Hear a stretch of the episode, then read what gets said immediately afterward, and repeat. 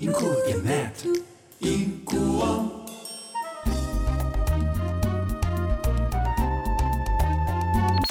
Radio DD. 我不知道你是不是一个爱听广播的人。如果你不太听广播的话，其实很多广播的事情你可能都不熟悉。如果你爱听广播的，不论是现在或以前或很早以前呢，我觉得广播界的很多的事情都值得我们来呃玩味。那么尤其是呢，如果你是父母辈的人呢，那或者是你是爷爷奶奶辈的人呢，对以前的广播的年代呢，可是非常的这个怀念。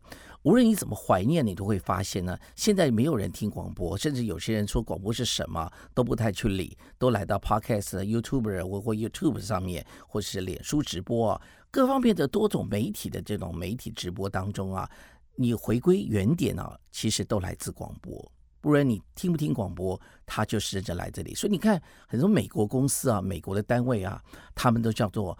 广播集团从来没有讲广播什么集团、电视集团的，所以广播永远在所有媒体当中，它是直起牛耳。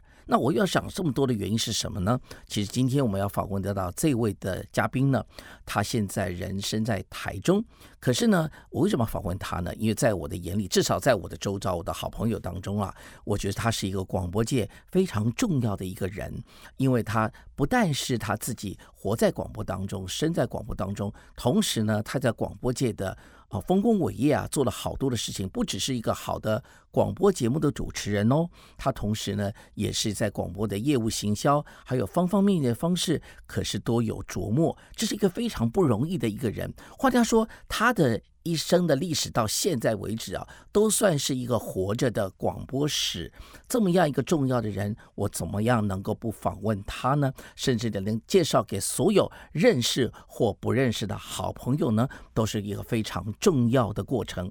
而呢，现在我人在台北啊，他在台中，怎么样来访问呢？当然，疫情当下，我不想呃让他做这个呃这公众的交通工具。当然，透过我们这种数位的方式，我们透过 live meeting 的方式呢，传送到。我们录音室，那我在录音室，他在台中的家里面，我觉得有这样子的一个连线的方式呢，我觉得依然可以跟大家来分享这个过程。但是非常重要的过程呢，就是所有的这个黄河西黄大哥的粉丝，你先不要骂我，因为呢，他的声音绝对不会像在录音室这么美好。但是我们已经尽力了，好吗？来问候我们的黄河西黄大哥啊，建伦兄好啊，听众朋友大家好，哎呀，呃，非常非常感谢哈。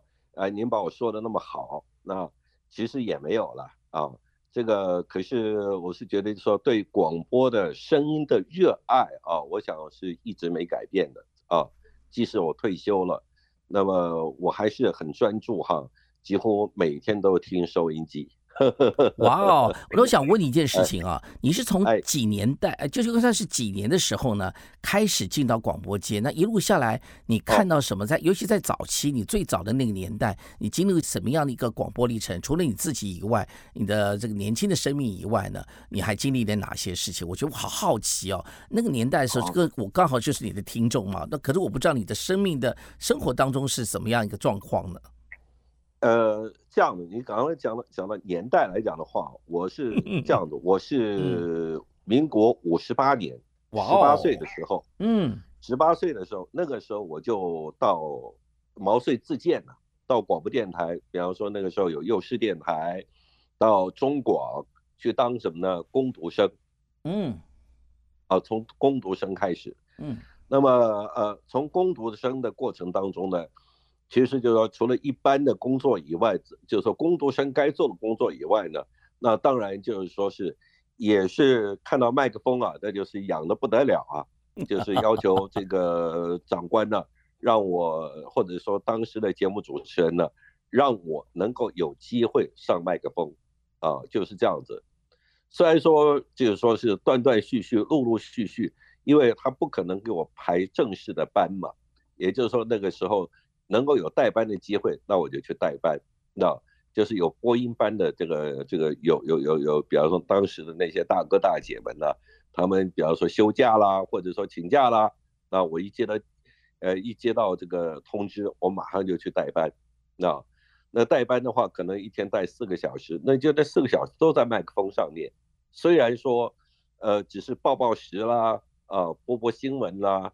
那然后呢，就是拨带子啦，像这些。所以那个时候，除了就是说麦克风要去熟悉之外，还有机器设备也要熟悉，就是音控啊这些地方都要熟悉。啊，是这么开始的，那么开就是这样子。哇，那个经过那个过程哦，应该是也蛮辛苦的。呃，听你上次聊到，好像都是大夜班为主，哎，你到底做了多久的大夜班啦？我就是十八岁，然后当工读生，然后呢，二十五岁考进中广。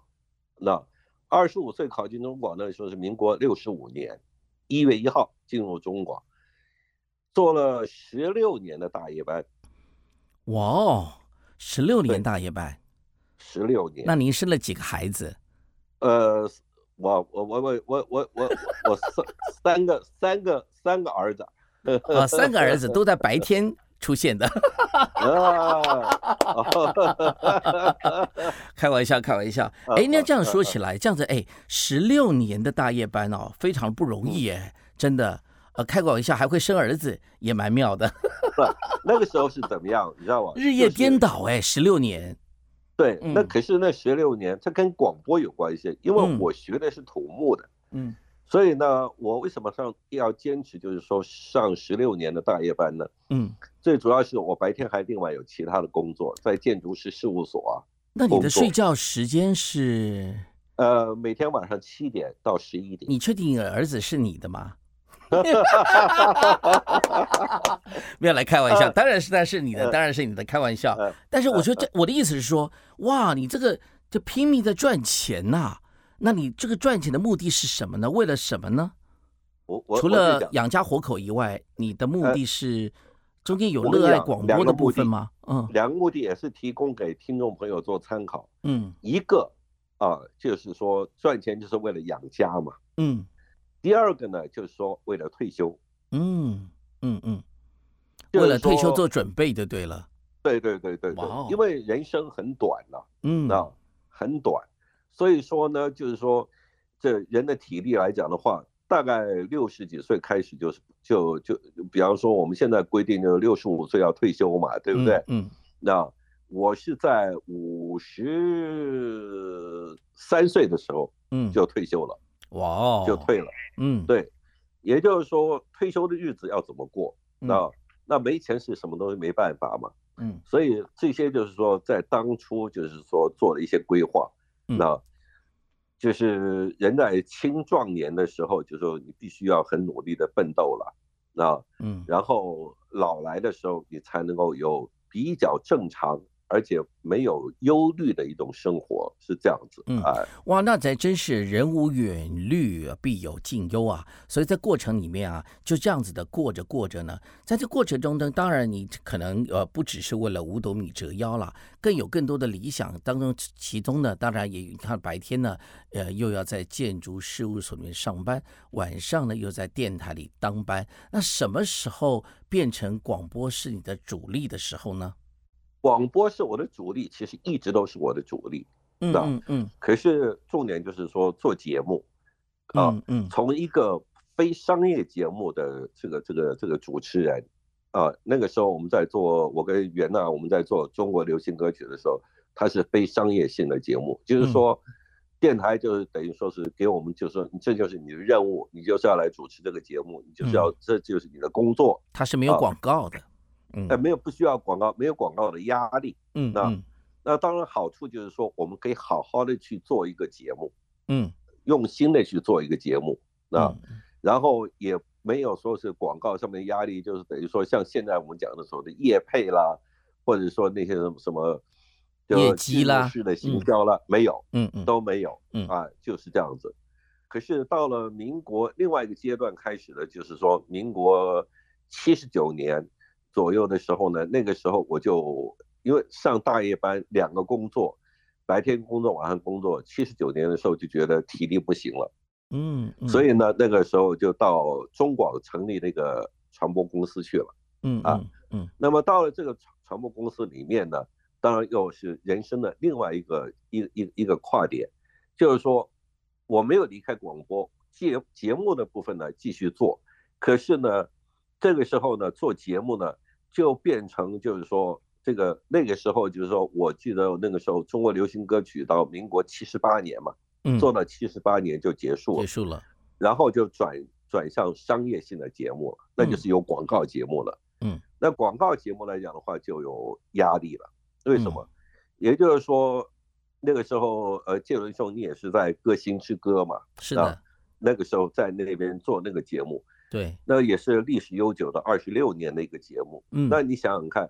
你有那个广告压力的时候，变成就是说，哇，那那个情况又不一样了。是的。可是呢，那个时候我在做商业性质的广播节目，又在传播公司里面上班的时候，那个时候就是有业绩的压力。是的，我们那个时候业绩压力是什么的？我们那时候压力是广告挤不进来，要怎么把它挤进去？你们那个时候是挤不进来，因为你们是一到一到一到一到五的嘛。一到五带状性的节目，对。然后还有呢，台湾那个时候是经济起飞的年代嘛，对的。那所以各行各业，我还记得那个时候，你的老板曾经跟我说过，嗯，也就是说，那个那些广告的那些广告商啊，捧了钱呢，捧了现金啊，到你们公司去，嗯，那拜托拜托，歌星之歌给他一一个档次，嗯嗯，那带着现金去，嗯，那。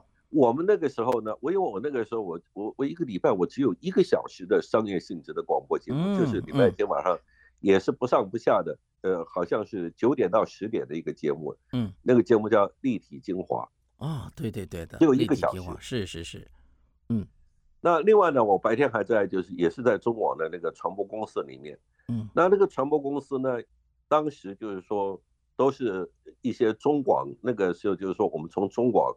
调过去的，呃，到了传播公司里面，嗯嗯，可是我们也有压力啊，嗯，我们也有就是所谓的这个传播公司有传播公司的压力，你要做什么？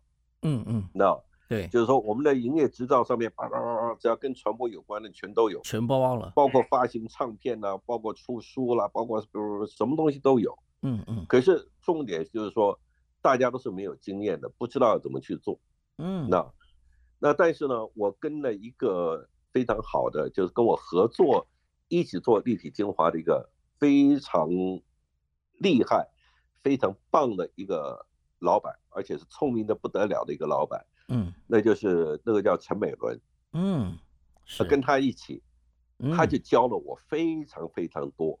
那就是说，商业节目跟非商业节目，你的该观念是怎么样？观念是不一样的。那那个时候我们也只有一个小时的节目，嗯，那就是说你要出去拉广告啊，嗯，那我们主持人，主持人就是除了主持费以外，嗯，因为就等于说你不是就是这样的，因为这个商业性的节目它有有有成本在里面的，嗯，没。错，所以变成你说你一定要拉到广告，嗯，就是这样子，嗯，可是一个小时的节目，他怎么去拉广告？是的，没错。一个礼拜才播一次啊，对呀，没错。所以后来呢，那刚开始的时候很精彩。那跟石原娜我们一起做中国流行歌曲的时候，我们完全没有压力，很可可以就是说海阔天空，随便我们高兴怎么玩怎么玩，爱怎么做就怎么做。嗯，对对对对。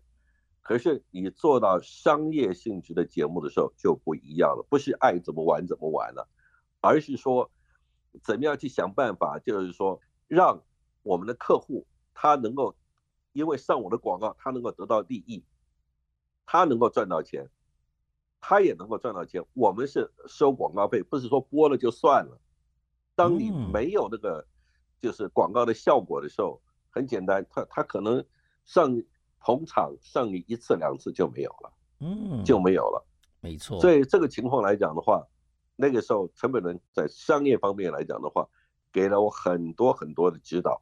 所以那个时候走向商业的这个角度的时候，他就告诉我说：“人生有梦，逐梦踏实。”而且我觉得特别在哪里呢？我觉得特别在哪里，是在这个商业从你的非商业到非商业的过程里面，我觉得你有一个非常重要的过程，你很敢改变。而且呢，好像改变是理所当然的，而且你都愿意接纳。我觉得在你那个过程里面，在有一段时间，你可能有点像在舒适圈里面。可是事实上，你到后来，你都愿意在每个过程里面面对不同的状态，把自己变成很像一个变色龙一样，在不同的状态 呈现不同的能力耶。我觉得这个是一个非常棒的部分。我想会继续来分享你的这个广播生涯里面的好多好多的人生的经历。我们谢谢我们的黄河西黄大哥，我们下次再聊喽，拜拜。好好，谢谢啊，建伦兄，谢谢大家听众朋友平安。OK，我们下次见，拜拜，拜。Radio.